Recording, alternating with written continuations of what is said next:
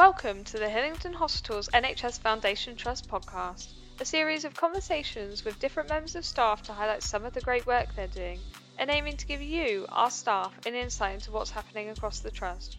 Brought to you by the Communications and Engagement team. Okay, let's get into today's conversation. National Day for Staff Networks is on the 11th of May this year, so I'm here talking to Danny Karystinos, Diversity and Inclusion Lead, about our staff networks that we have in the Trust. First of all, why do we have staff networks, Danny?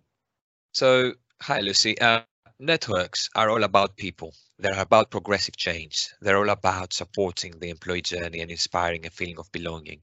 There's a feeling of inclusion a network can make employees feel included at work and can directly enhance performance and happiness in the workplace. So the network's ultimate purpose is not only to support our colleagues who share similar backgrounds, goals and challenges, but also to act as an advisory group for any future plans. Networks has a very powerful meaning for any organization which is focused on EDI and culture change. And by EDI, you mean equality, diversity and inclusion? Exactly. Yeah, that's very correct. Which staff networks are available for staff to join in the trust? So we have a very strong LGBT plus allies network. We're very proud that we have successfully signed up to the Rainbow Badges scheme and we're under assessment. We're hoping that by June, when the evaluation completed, we'll be able to receive the Rainbow Badges for our LGBT champions. We're also participating in the Pride Parade this month, alongside with the other trusts, such as West London and Chell West. The network is open to anyone, no matter of their sexuality. And as you know, we also have a network for our Black, Asian, minority ethnic colleagues. Our trust has a very diverse nationality of staff, as you know, and this employee network group is vital in helping employers act on equality issues in their workplace, especially those around recruitment and progression. This network is currently called the BAME network, um, that stands for Black Asian Minority mm -hmm. Ethnic. Um, mm -hmm. But you're currently looking for a new name which reflects the network's purpose and work welcomes colleagues from a wider diverse background.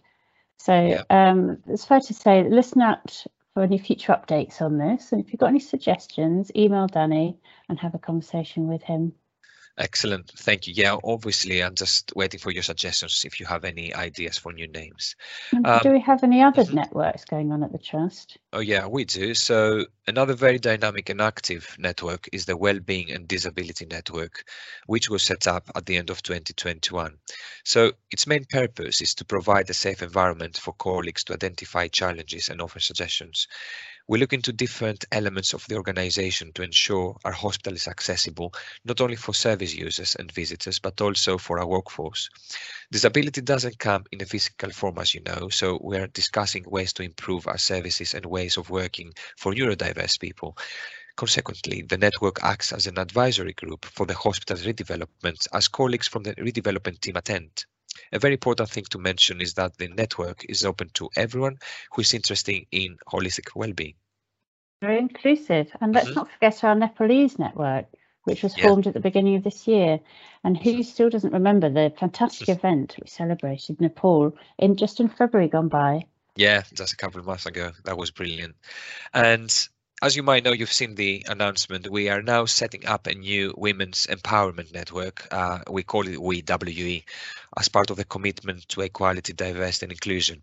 So the network is being set up as a reminder that whilst substantial progress has been made to reduce the divide between genders, progress must be still made to ensure wider inclusion and equality between all types of people and gender across the workplace. And the Women's Empowerment Network is looking for its first members. So if any staff think they might be interested, please again get in touch with Danny. Yes. And can you tell us about the National Day for Staff Networks? What is that all about? Of course. So the purpose of the National Day for Staff Networks is to shine a light and recognize the multiple benefits the staff networks resource groups offer and in so many cases offer the organization as well so research has shown that in 2020 2021 51% of workers wanted to join a network as they return to working in shared physical spaces. So it's it's very important for people working from home to have that sense of communication and inclusion.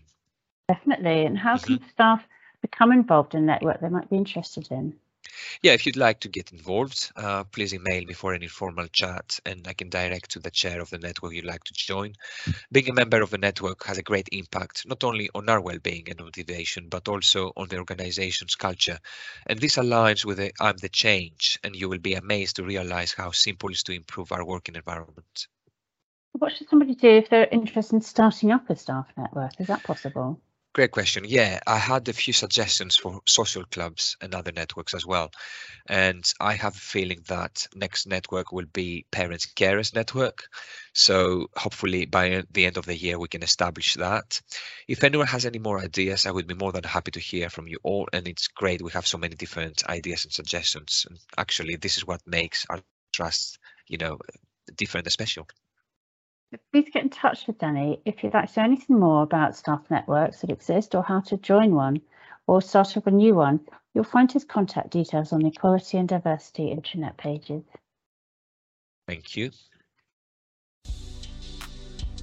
So, that's it for today's episode. Thank you for listening.